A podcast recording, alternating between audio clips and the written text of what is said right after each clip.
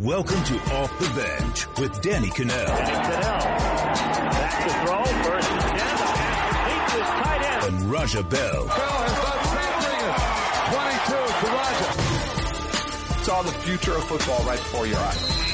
Just yell it out, man. He can't guard me.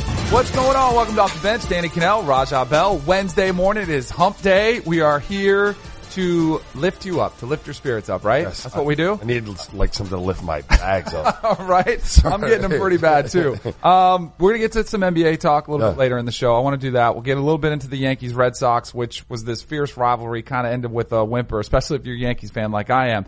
Before we get to our top 10, bottom five, have you ever thought about how much, or have you noticed in your family, because you have four kids, and I have three, how the third kid and probably the fourth kid's probably too young for your daughter, but they kind of get screwed over in a lot of areas. Oh, yeah. So the reason I bring it up is because my youngest is 6, and she just starting to lose teeth, right? Right. And so when our first daughter lost teeth, it was like a huge deal. We had like this special thing made up for her where she put her teeth. Yep. I'd write a personalized note from the tooth fairy. Right. Like all this different celebratory stuff. Oh, last night, like literally before, it's like 9:30, 10 o'clock. It's like getting late. My daughter had lost a tooth at school. So she brings it home. She's fired up. Tooth fairy's coming. We're like getting into bed. My wife's like, shoot. Yeah. Did you get anything? Like, do you have any cash on you? I'm like, I'm like, I don't have it. It's in my car outside. And I only had a 20. I'm like, I'm not giving her $20. Oh, a candy bar. So, like, I had to go, like, I end up digging through the closet and grabbing like 87 cents, 3 quarters, a dime, and 2 pennies, sticking them in the little bag and being like, all right, here you go. What's the going? Yeah, I mean, well, our third kid, like, they're not nearly as many pictures. Right. Like, he tags along to everybody's sporting events and they're very little for him. Like, we're trying to make an effort to get him involved in more stuff. What's the going rate for a tooth, though, in your house? What's it? I think it would be $5. Yeah. I think that would be the going rate. That's about where we're at. Yeah. But that was for the older ones. Now it's just like whatever change is laying around in the closet, so she gets something. It's better than anything, I guess. And maybe it'll make her hungrier. Like, she'll be had the most drive because she is getting over. Always looking for attention. Yeah. We'll have to see how that works out. Or she'll be like this rebellious kid. It's like, you guys don't like me. But it's not true. We love you, Brady. All right. Let's get to some NFL. My top 10. Yeah. I don't think that you saw much change, which I think means I'm right on them a lot of times in my top 10. Because you've been hating on them. You don't like my Vikings. Nobody likes my Vikings. They go on the road. They get the big win. They stay at 4. So my top 4 are exactly the same as they were last week. How can you 2-2-1 team? All right, so here, the Patriots I believe to be too high, although I do think they're trending in the right direction. The Vikings, I mean, I just don't see how they've proven enough to be at number 4, I guess. So here's where I would say, because I think their one loss against the Bills, which is ugly. It's inexcusable. I kind of give them a pass for that. Like, I'm just going to be honest with you. You're just, like, all right, I just give them a pass for that. I'm like, all right, that was one of those rough losses. Josh Allen comes in there, runs all over him. The other loss was against the Rams, who are the best team in the NFL. I think most people think that that's the case. They're the best offensively. Their defense is better than the Chiefs. So they went toe-to-toe with the Rams on Thursday Night Football. The whole country got to watch. They only lost by a touchdown. So, to me, they're not that far removed from where the Rams are. You've excused the 2 losses. What about the tie? Excused them. The tie was against Aaron Rodgers. Like, that's the best quarterback in the game today. Forgive. So, the tie was like, and that's their division rivalry. So, I think that's a pretty good spot for them to be. I'm not mad at you. I'm just saying you got the Saints, the Bengals, and the Bears. And I'd even throw the Carolina Panthers in there, all at 3 or 4-1. At the end of the day, yours might be correct, like when it all sorts itself out at the end of the season, but I just think body of work right now. That's fine. That's totally fine. I think what's interesting when you break these down is that, and once I got past the first 4, cause I'm kind of stuck on those, because they're my squads and they all won this past week. So I left them there. Except but the Eagles. Even when you go in there, right? No, I dropped the Eagles out. Are they? 1-1. Yeah, the Vikings beat the Eles. No, but the Eagles they're at 9 for you. They're at 9. They're still. They lost. But they went toe to toe with the Vikings, who are really good. All right, go ahead. All right, so here's what I thought was interesting. Cause I did try to do a little research on this segment here. So I was looking through them and there wasn't that much difference. Once you get outside, really, the Chiefs and the Rams, cause I think they are separate. They both have really good offenses. The Chiefs are bad defensively.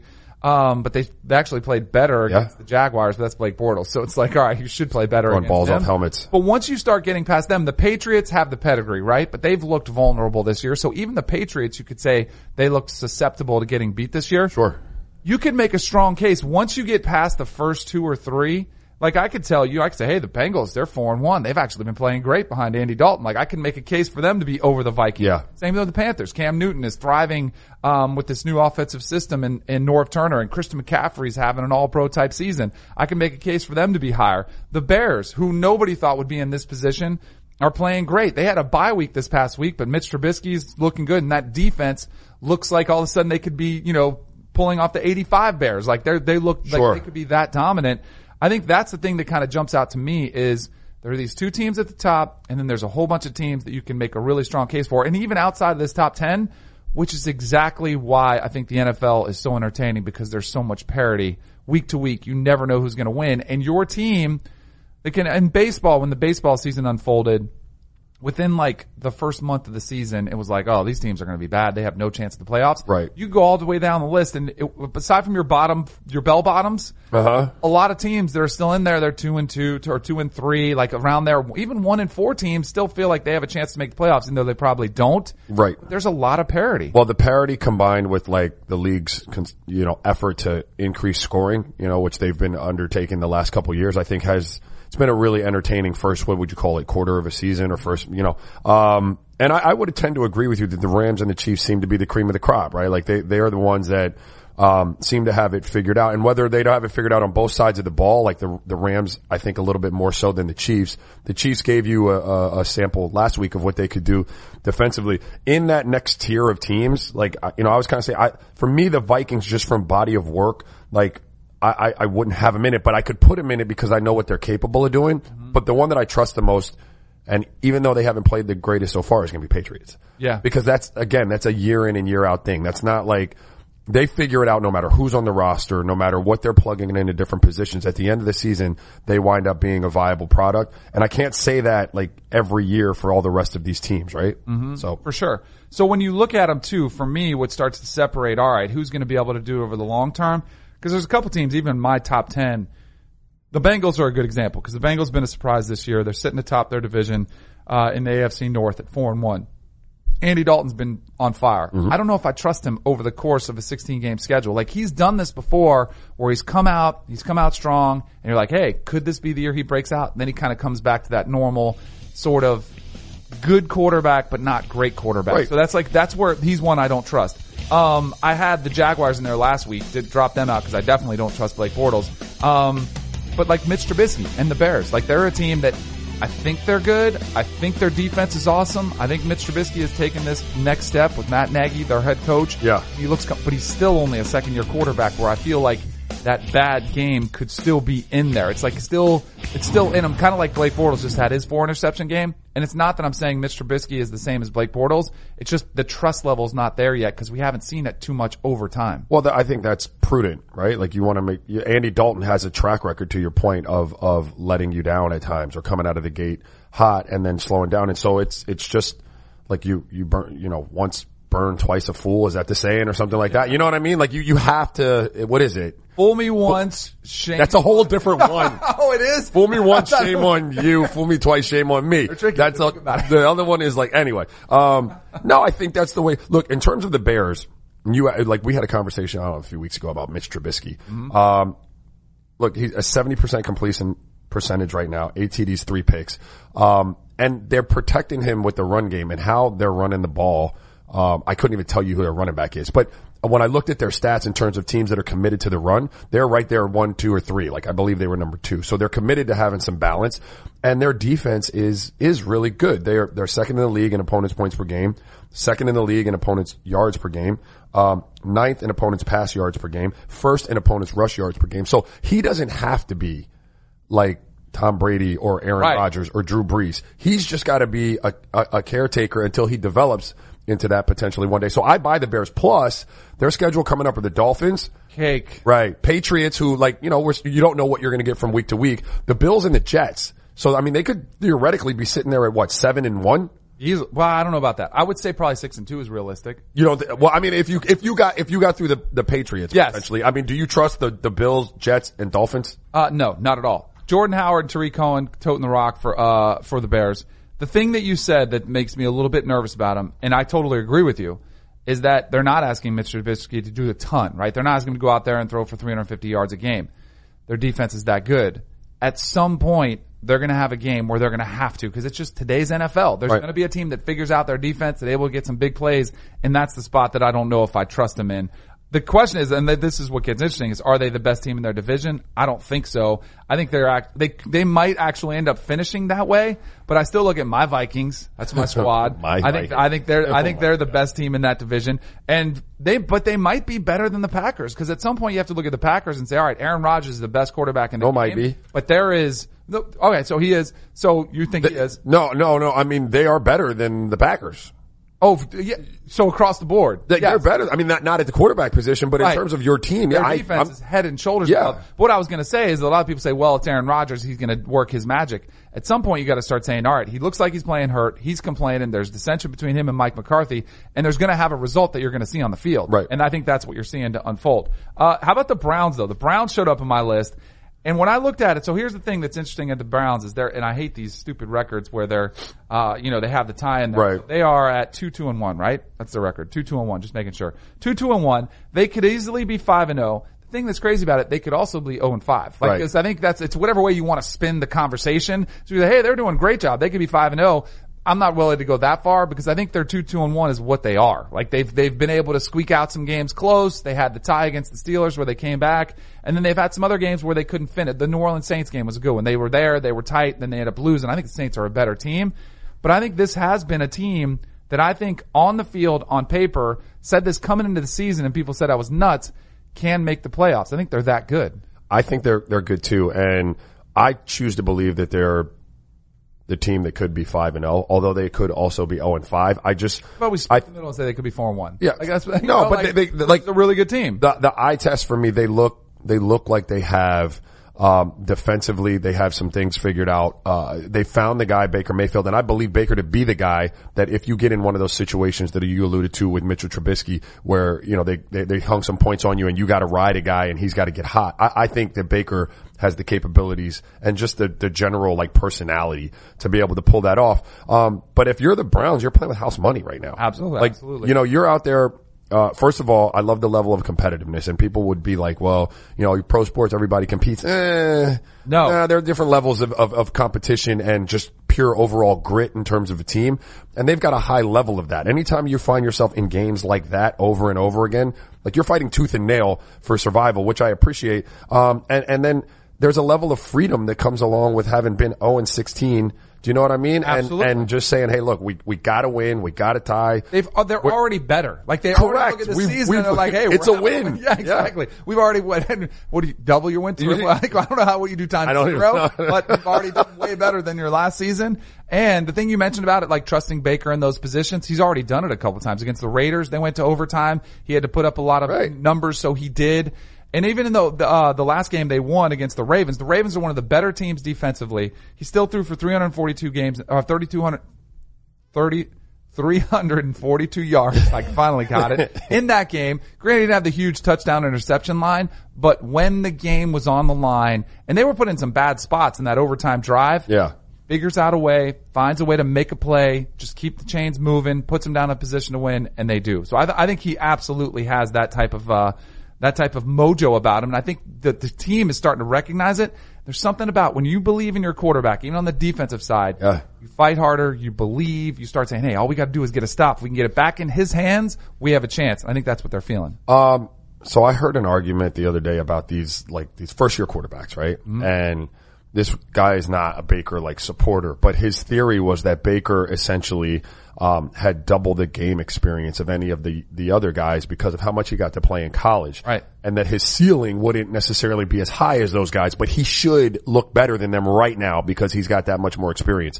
That sounds like an NBA argument, because I've heard that a lot, where they don't like drafting guys who have been there 3 or 4 years in college because they're like, hey, you already know what the ceiling is. Like, kind of the similar argument. Right. I don't believe in that, because I think there is truth in the fact that he has played, because he started a different system at Texas Tech, then he goes to Oklahoma, plays another system, thrives in that one, even though it was pretty similar. He's seen a lot of football. He's seen a lot of defenses, but it's so different because you're seeing so much more complex defenses. Your offensive playbook is way more complex than it was anything you saw in college. So all of them have a ton on their shoulders, but it's no surprise to me. And this is the thing with Deshaun Watson. We looked at him. Why are people shocked that the best quarterback in the college game translates into the best the best quarterback of this class in the NFL? Shocker. I think way too many times scouts overthink it. They want to try to find the diamond in the rough. They want to find the potential for the higher upside. Right. Instead of looking at what's sitting right in front of them saying, oh, this guy's pretty good. Yeah. Let's just go with him. I was right maybe on the Browns making the playoffs. They look better than I think a lot of people thought they were. I was completely wrong on them, because I was all upset. They had took Baker overall, number one. Then at the fourth pick, they're sitting there. Bradley Chubb was on the board, defensive stud from NC State. And I'm thinking, that's their pick. And I was like, what are they thinking? They picked Denzel Ward out of Ohio State. I'm like, oh man, would this better be? They have nailed it. He's a baller. He has been a playmaker. He's been a ball hawk. He's got 3 interceptions, 6 pass defense. Passes defended. He's been on fire for them. So good for them for making that move and passing up on that one. But I mean, so this happens sometimes in the draft, right? He's fantastic. But if you had plugged in Chubb on the other side you could be singing the same tune. You know what I mean? But it worked out. Right. It's worked out. Yeah. And hopefully both of them have huge years, but it's what they needed for their fit. Your bottom 5, no real surprises. Raiders, Giants, Falcons, Cardinals, 49ers, all 1-4, all some of the worst teams. You mentioned about when teams don't start trying hard. Yeah. That's what I think your biggest concern if you're a fan of any one of these teams. Once you get to that point where you kind of know, like your coaches will say, hey, we still have a chance, our division. Like the Giants, they're in the NFC East, bad division. Nobody's really shining. You got the Eagles defending champs. They're probably the favorite right now. The Cowboys have not looked good. The Redskins haven't looked good. So I'm sure Pat Shermer's in there saying, hey, we still have a chance. We can come back. Everybody else. That's because you have to have them to cling to that, because once they give up on that, it starts becoming work. And then they show up just to get a paycheck. They start going through the motions, and that's when your team falls apart. Yeah, I see. This is a tough list because, if you have a strong personality at the helm, like the Falcons have some, Matt Ryans, Julio Jones. Like you've got people there that probably aren't going to let that happen. Do you know what I mean? Yeah. Like I look at the 49ers and I worry. Right. You know what I mean? Right. I look at Jimmy Garoppolo goes down. I worry. Yeah. Right.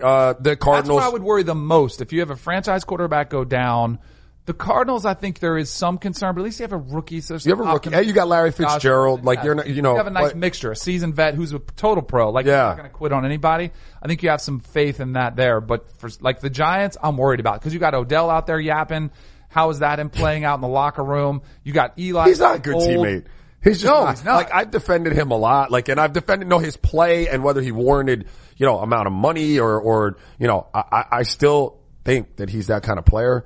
But man, he's a really poopy teammate. Seriously. He really is. Here's the thing about his comments.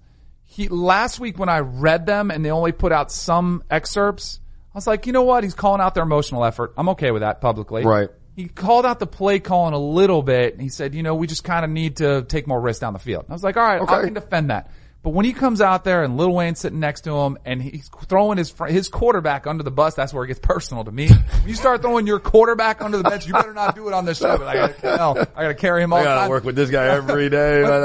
That is such a bad look, and I think that can undermine a whole locker room because guys start taking sides. It's so divisive, and it makes Pat Shermer so unnecessary. Right. It's just don't do it. Hey, do you want to do an interview? No. Right. I don't. But Josina, what are you going to ask me? Oh, no, I'm not answering that. No comment. No. Right. And instead, I think he likes the attention because he's got the money now. It's not about the money. You can't complain about the money. That makes you a poopy teammate. Absolutely. Yeah. And that's, unfortunately, a lot of guys are like that. Wow. And that's the hardest part is trying to figure out which ones they are. So Odell, don't be a poopy teammate. All right. Coming up, we got to do some Warriors talk. Are they going to three-peat? Raj is going to give us his answer. Coming up next. All right, welcome back. Let's do a little NBA because the Golden State Warriors are a good team. In case you haven't heard, they're pretty good. They're decent. Yeah, they're not bad. How good are they? I haven't even seen this before, but their odds to win for a three-peat, 1-2 odds to win the NBA title, 4-13 odds to win the West. So I'm a guy who likes to look for value. Would you find any value in anybody else, or would you go ahead and take the Warriors as a lock? I think the Celtics wouldn't be a bad play. The East still looks pretty wide open. They should be the best team in there. And then once you get to the Warriors, maybe you can take them down in a 7th series. But clearly the Warriors are the best team, but I'm looking for value. Do you see any value on this board? Raptors. You do. Only not be just because it's the biggest number. Yeah, but the value, and because they could be sneaky good. Like, they were already, like, vying for the top of the Eastern Conference. And, you know, you subtract DeMar DeRozan, but you got a better player than DeMar DeRozan across the board, offensively and defensively. And the East is wide open. So if that chemistry experiment works out there, yeah. What could be their downfall? Golden State? Yeah. The only thing I see, I think it's one of those things where, and I look at this with Bama because they're similar. Like, the Bama's that good for their odds to win the championship. I think the only thing that brings them down is injury, obviously. Yeah. A key couple, probably two, is what you need for the, like, anybody have a chance against the Warriors. But it's also inside the locker room. Is there any dissension? Do guys start becoming worried about themselves more than the team? The thing is, I think at a college level, you could see it maybe happening more with a team this talented. I don't think it's going to have an impact. Yeah. It is an issue. They're so good. Like, injury obviously is a huge deal. And while I think they could get away with it, like, you lose Steph or somebody like that. If you lose Kevin Durant for any real time, I don't think they can win. Which they've lost both of them the last 2 years for 10, 15 years. Yeah, I mean, like, at ending. Yes. Yeah, like, they'd have to be gone. There is one ball. And this has been like a very free flowing, let's have fun type of environment. And so I think that type of environment, you can bring Boogie into it and you won't miss a beat. I think the way they play the game for each other, like, culturally speaking, there's going to be a buy-in. I think Boogie gets a bad rap. He's a fantastic player. And I think some of the places he's been, you know, they hang a lot of the dysfunction on him. The place is dysfunctional with or without him. So it's not really fair to hang it on him. So I think this will be culturally really good for him. And I don't foresee them having a problem with chemistry. But, you know, we talked about it with David Sampson yesterday. Trying to repeat is tough. You're trying to three-peat.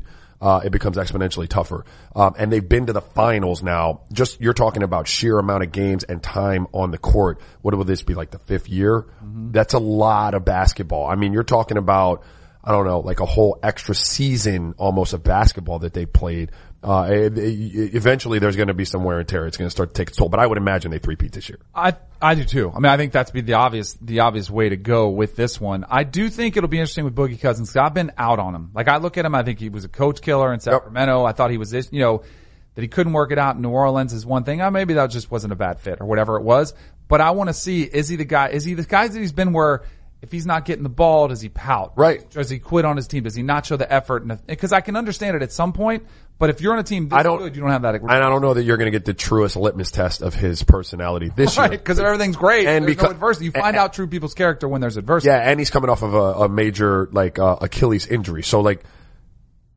he's got to some degree, like, defer, right? Like, he's not healthy. You're not going to be able to do the things that you could do before. Like, you might round into form, but coming into camp, like, you're not the same guy. So you're going to have a little bit more humility. But I do, again, think some of that was narrative that was driven by the media, driven by the organization to some degree about Boogie. Like, there are a lot of guys that are fiery, testy, like, beef with their teammates. Some of them we call the greatest players of all time. Like, right. You know what I mean? It's right. Just about the spin that you put on that. And so, well, it's amazing how success, winning, changes the perception of you as a person, as a player. Totally. Absolutely. Like Michael Jordan, I mean, I wouldn't play with Mike, but they said he'd fight his teammates in a heartbeat. Right. Punch people in the face. And, like, there's no, you know what I mean? Like, Kobe's the same way. Like, yeah. Kobe get after you. Dwight Howard, look what he did to him when he ran, like, Dwight went, like, couldn't handle it. Right. And Sacramento, like, Sacramento's a mess. They've been a mess. The coaches were a mess. Like, so, yeah, Boogie wasn't great, but who are you, Sacramento? Like, so I want to give Boogie the benefit of the doubt. And in terms of,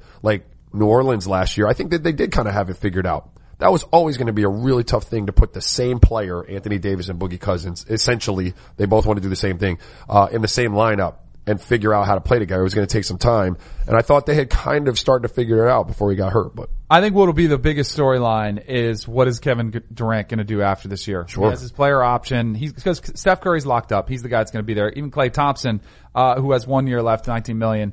I'm curious to see, can they keep it intact? Personally, I hope it gets broken up. Like, I hope KD, because I think it'd be better. I think it'd be more entertaining for us to be able to sit here and say, maybe they don't have a chance. And I would actually love to see if Steph Curry could carry the team on his own the way he was before. And I'd love to see Kevin Durant go somewhere where he had a chance to do it with another squad. LeBron? Love to see. Like, I would probably like him to go somewhere else, because I'd love to see, because I want to see the best players separated. Like, I just think it makes for more entertainment value. That's never going to be the case. No, because they all go partner up and say, hey, let's go do it together. Yeah, I mean, look, if you had asked me, I don't know, four or five years ago, could I see Kevin Durant leaving this situation, I would have told you no, but I would have been the same guy that would have told you there was no chance he was leaving Oklahoma. And so I'll say the same thing. Like, if Golden State wins a championship this year, you could see Kevin Durant bounce. It opens the door for him to say, hey, look, we've done everything we set out to do. Right. Like, I'm leaving. The same way I felt back then when they were asking about Kevin Durant leaving. I said, you know, I don't think he'll leave Oklahoma City. But if Golden State loses to the Cavs, if they lose, that's the one situation in which he could go to Golden State. So I kind of feel the same way. Like, if they win this time, that could be his exit. Right. Like, we're good. I'm out. Although I thought that was going to be the case with LeBron. Then they lost and he bounced after the loss. Who's that, LeBron? Yeah. When he went back to Cleveland. Yeah, he's just different. Right. And Cleveland was just falling apart around him. Like, that was a perfect situation for him to go back home. He wanted to go back and make amends for leaving them with the decision, for sure. What about LeBron's chances with them? Like, do you think this could be a mini rivalry? No. Wait, like, so what do you think? I think it'll be similar to when every time they played the Thunder, when it was KD versus Russell Westbrook. So a little bit more action, a little bit more energy. I think that'll be good. And Steve Kerr's probably looking for it desperately, saying anything I can get to motivate my players. I think they'll get more energy in that game, but I just don't think LeBron has enough around him to make it interesting. You know, I said no really quickly there because Golden State's really good. I think people are sleeping on what the Lakers could do. I do. I mean, first of all, LeBron is LeBron. But when you talk about people in a series or in a game like Golden State, where you know it's not going to be too big for them, and they're not going to be just, you know, generally in awe of what's happening, you've got Rondo, certainly not afraid of anything, right? You've got Lance Stevenson, who's just crazy enough to bring out his best game in situations like that. JaVale McGee, who's been on the stage, he's played with those guys.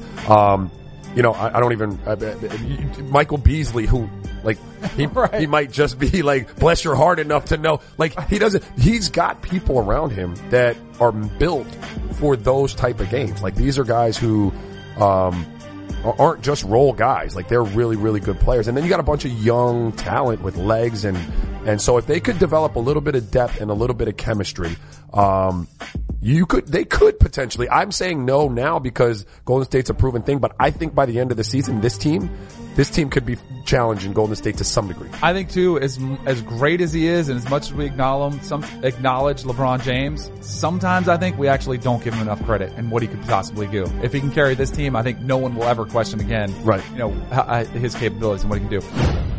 Red Sox now head on back to Boston where they're going to face the Astros, who these are the two best teams in baseball. Whoever wins this series between the Red Sox and the Astros is going to win. I like the Brewers. I like the Dodgers. I like what they're doing. They're cool stories.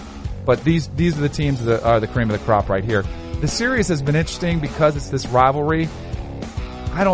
Aaron Boone took some heat for the way he handled the pitchers, what I think is deserved. I thought he did leave in Severino too long last night. I thought he left in CC too long last night, especially in today's baseball. Right. Where it's so analytically driven. You see more bullpen work guys get, and especially for the Yankees, when your season is on the line, you got to be ready to make the quick decision, to make the quick hook and say, all right, CC, nice try, but we're out of here. Yeah, that's a winner. That's a winner. Go home, man. You go if you have arms and the one that's out there is not working. You got to go get them. I actually tuned in late in that. There you go. I was there for the ninth inning, and I just thought it was like the Yankees had spent so much money, they did so much, and they had the heat, like the heart of that lineup up, right, like at the bottom of the ninth. I just thought it was. I felt like they were going to get something done, and then Giancarlo goes down, and you know what I hate, and I'm not going to break the game down because I'm not going to pretend to know baseball like that. I hate this. What's his name? What's the closer's name for the? Man, bro. I hate this. What are you doing? That's what he's like. I'm coming, bro. What is that? Like I thought I saw it, and ready. He's like in a. You know how everybody has their little quirky things to like their major league. It's not like Ricky Vaughn here with the wild thing. Jackson did this thing. Who was it? This he did. That was the worst. That's way worse than this. Absolutely. All right. Is Bama overrated? Don't answer it. Don't answer it. It's coming up next. Overrated. Best team. All right, here's what I will say. Underrated. Underrated. Hold on a second. We are getting to the point where we're actually having that conversation again. Can they beat the 49ers? Or could they beat an NFL team? That's when I start getting XFL. Yeah, they probably will. XFL. When it starts in 2 years, they could beat them. You probably have a pretty good chance there of doing that. It is the best Bama offense we've seen without question, because for the first time in Nick Saban's tenure as head coach at Alabama, he has a legit franchise quarterback. And you call him, student athletes or whatever. This is a franchise quarterback in Tua Tagovailoa. He will be playing in the NFL one day. And for the first time, you're seeing an offense which isn't handcuffed with a game manager. So I think from the offensive side of the football, there's no question this is the best offense we've seen. The defense, I still think they're great. Like, I'm not knocking them, but if you were nitpicking about this team, the defense for me is harder to judge at this point. Yes, they're outstanding. They're deserving of their ranking, but I'm still looking at them saying, I don't know if, because he's had some incredible defense with NFL draft picks all over it. They still have to show me something on the defensive side of the ball. Yeah, I mean, they could be, marginally less of a defense than he's had in years past, but it would be fractional. And then offensively, I think they've just made such a huge leap. And look, I went down the list of NFL players from Bama, and it's littered with running backs and receivers, right? So I would. No quarterbacks though, right? So they've had all of this. McCarron was the best of his tenure. He was a 4th round pick, and he's still struggling to even make squad. He went to Buffalo, got his chance, then they traded him away to Oakland, and now he's a backup. Correct. Always going to be a backup. So it is the best team that Bama's had in a long time, but really only, and you hit it, just because the quarterback position is electrifying. And this kid's stats this year, he's 76 for 101. Passes, right? Yeah. He's got 18 touchdowns and 0 interceptions. So he's only got 25 incompletions versus 18 touchdowns. Sample size through 6 games, 6.5 games now? Yep. But 6 games this season, I heard the stat, it's the best, comparatively speaking, to any other quarterback. You pick any 6 games, right? So you're not comparing him playing no one to them playing someone, any 6 games, and he's got the best stats by far. This is pretty remarkable. These are video game cheat code type of numbers for Tua Tagovailoa on a team that's littered with blue chip 5-star recruits across the board. Here's where I think it's unfair. When you look at it, every time, and this is where you have this happen, where you can have a quarterback put up these type of numbers. They are significantly better at every single position across the board, both sides of the ball, than anybody. Than their opponent, than anybody they play. Then you go out there on offense and you put in a quarterback. Guys are wide open. I'm not taking away anything from Tua. I hope people don't hear that, because I think he's going to be an awesome NFL quarterback. Right. But that's when you see these type of numbers put up, where it looks so easy. It's all, you say cheat code, it's you're playing on expert mode, and whoever you're playing is in beginner mode. Right. It's not even the same. I am curious though to hear your take on this, because I think this could be their potential one thing that I wonder if it bothers Nick Saban. He hasn't played a fourth quarter. Yeah. So the most pressure he's been in was last year in the championship game, which he was fine. 2nd to 26, one of the best throws of all time. At some point, don't you want your team tested somewhat? Yes. And I think it's going to happen. Maybe they roll over everybody. They're that good. But what happens then? When you're not used to it. And they might even run through the regular season, and it might not be those championship game again. Yeah. Maybe they're facing whoever it is, Ohio State, Clemson, Georgia again. I would rather see my team tested a couple times just to see how they do in that situation, to get some game experience. That's the one thing I look at Bama, and I think it could end up hurting them in the long run, the fact that they haven't been tested at all. Yeah, it will though. I generally subscribe to that. Even in youth sports, I think that you need to know what the makeup of people are. Mm-hmm. And not just Tua, but you need to know if your O-line is going to be able to stand up and do their job under conditions like that. You need to know who people are. And so getting the test early would be perfect world, right? But if that's going to put me at risk of losing a game, and I'm tested 3 and 4 times, then I'd rather just skate to the championship and I'll roll the dice. Do you know what I mean? Yeah. So I do, that could be, if we're looking for something to potentially derail them, like we were talking about Golden State, that could be an issue, although I don't think it's going to be a big one. Because even Golden State, they'll have games where they don't show, and it doesn't matter. They can lose a game. Sure. Bama can't, and Saban does the best job of anybody, having his guys ready to go every single time out. They're a 28-point favorite this weekend against Missouri, who I think has a pretty good quarterback on their own, and Drew Lock. They'll probably be a 35-point favorite when they go to Tennessee. LSU will be the game for me. It's in Baton Rouge. Yeah. That'll be the test. Physically, they can match up on the defensive side of the ball. The problem is LSU doesn't have what it takes offensively to put up much against Bama. So, but I think that'll be a test for them. And then Auburn, even though Auburn is not as good as everybody thought they were going to be this year, the last game of the year, it's the Iron Bowl. That'll probably test them because I don't think Mississippi State is going to be a challenge. I think that's going to be a all these games, they're going to be a 2-touchdown favorite in all these games, which is insane. First of all, I don't bet like that, but I would hate to have to bet like big numbers like that, and Tua's not even in the game. Because they're that good, they're sitting out there covering all. But if I'm Nick Saban, like you talked about, like LSU not being able to like move the ball offensively. I don't know how many people really are going to be able to test them like that. What I want for them is, or if I'm Nick Saban, I want to see like Danny's peer across the ball from Danny to see what Danny does. So I just want physical size, athleticism, and speed, and that'll be like I can gauge where we are with that because I mean quite frankly no one is really going to push them to the limit until they see a SEC championship game. But I just need to know how you respond when we're playing our peers in terms of size and brute strength and so on and so forth. Which will be good against LSU. It'll be good against Auburn. Those are the two games they'll get tested. They have not punted in the last two games. It's ridiculous. That's how sick they are. Tua has not attempted a pass in the fourth quarter. You know where I think it could hurt Tua? As good a season he's had, I think it could hurt him in the Heisman because the Heisman, he's got 2 out of 3 maybe 3 out of 4. So you have to be a quarterback. He's got that going for him. You have to be on a national championship contender. He has that going for him. You have to have gaudy stats. He's got the insane numbers. You have to have a Heisman moment.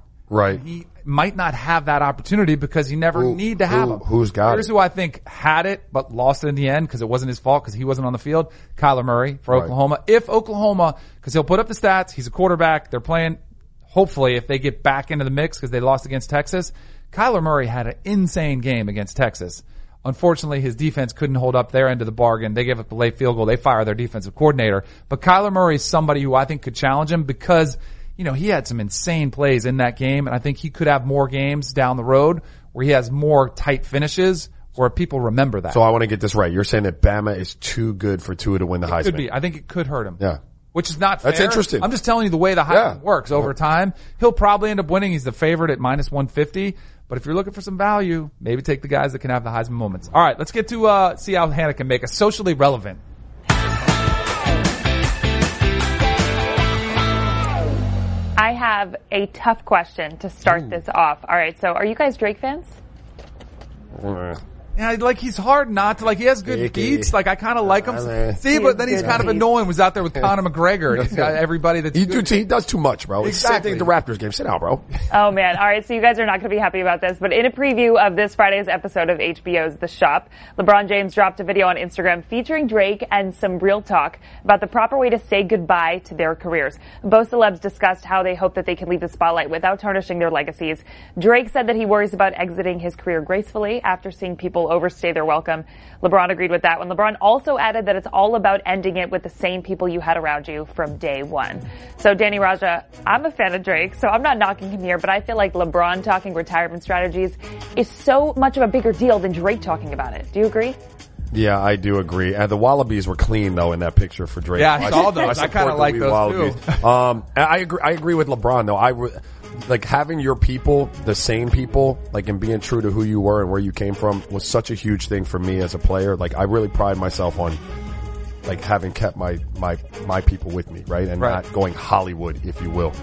So I took that away from what you just said, Hannah. And then like LeBron needs to exit gracefully. I feel like no rapper really exits gracefully. Well, that's what I was wondering, who is Drake throwing shade at? Like, cause Eminem just really dropped a new album. He's like 47. None of them Eminem can go away. Eminem is still relevant. But Ja Rule is the one who said that he was going to release an album if he gets like 1 million followers or something. He said that would not be a graceful exit. It hasn't been graceful for Ja Rule for the past 10 years. That's what I'm saying. That's a bad exit. But Jay-Z is still good. Like, I think you can have a much longer career and you can still be successful. I mean, some of these, you know, guys are going on forever. So good for him. Keep going. Drake can go be like Ice-T and be an actor. Drake could. Didn't he start acting?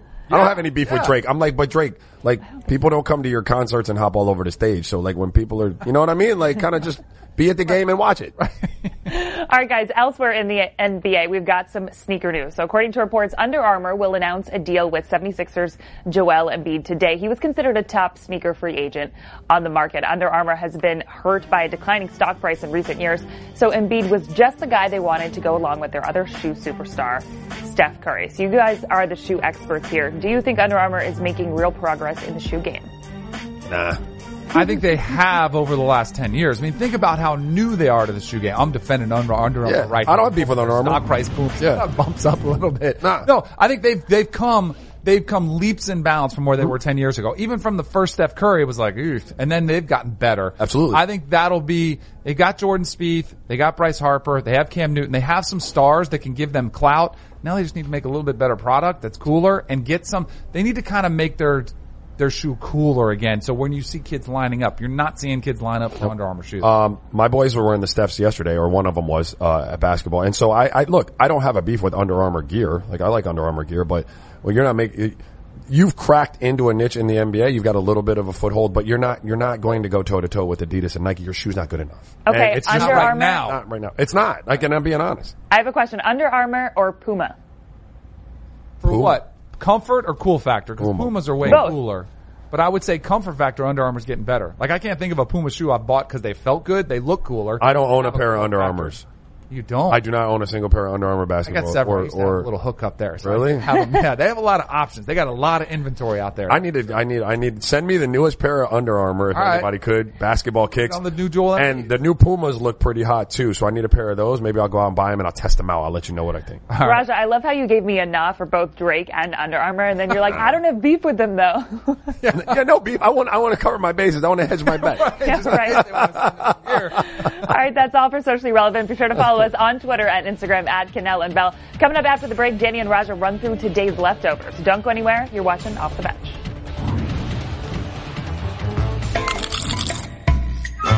All right, we talked a little bit about the Golden State Warriors, their chances to three-peat. I think both of us, if we had to bet our lives on it, we would take them. Yes.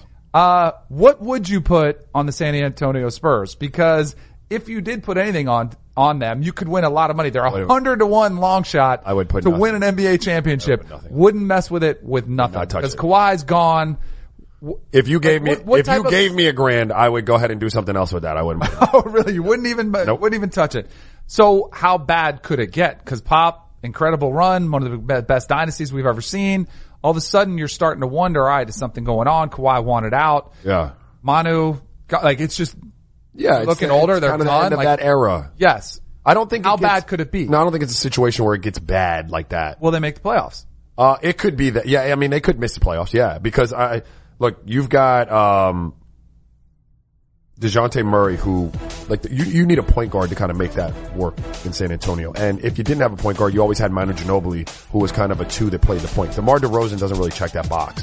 You don't have Kyle Anderson anymore, who is a point forward. So now you have DeMar DeRozan, you got Rudy Gay, you got LaMarcus Aldridge, Pau Gasol. There's still some names there, but I want to, what's going to drive that? And I don't see them having the engine that makes that go, or the type of stability in terms of guys who really know what Pop wants culturally to really keep it afloat. So I do think that Pop is himself and the culture there is worth enough to keep them in the conversation, but surely they could miss the playoffs this year. What kind of guys Pop? Because when I see him from the outside, all I see is at the halftime interviews, he looks like a jerk. Like I picture him as this hardcore, but then I'm like, all right, he took care of his players. Because I wonder, is there any part of him that's like Belichick? Because I think Belichick wears on you with the Patriot way. It's hard work. You better be here.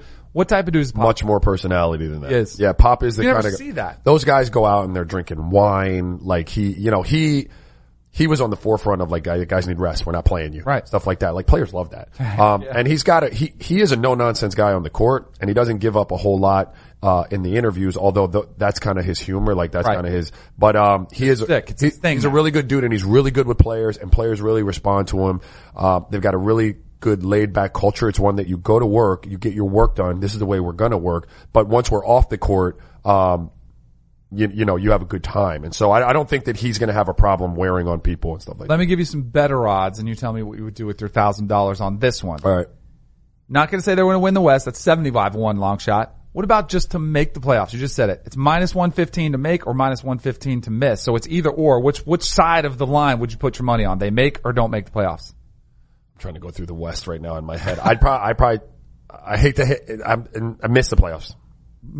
Yeah, the West is loaded, man. Like, you got teams like Denver's going to be better. They didn't get in last year, I don't think. You got Utah, who's going to be good again. Golden State, just going to Houston and, right. and New Orleans. No, yeah, out. All right, Memphis.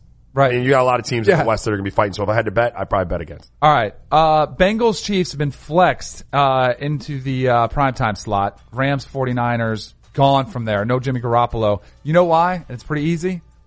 One dude, Patrick Mahomes. Yeah. The guy is a superstar. People want to tune in to watch him. When he was on Monday Night Football, the rating was up. That's what the NFL needs. Young superstar quarterbacks. They're starting to get a lot of them. He's just the most recent dude. I'm a little worried about my prediction, though, because I said he'd have 40 touchdowns and maybe even 50. Yeah. 0 this past week. P-Money. But he's going to have, like, one of those 4 and 5 games and maybe even 6 coming up soon. Yeah, I think, like, I love to watch him.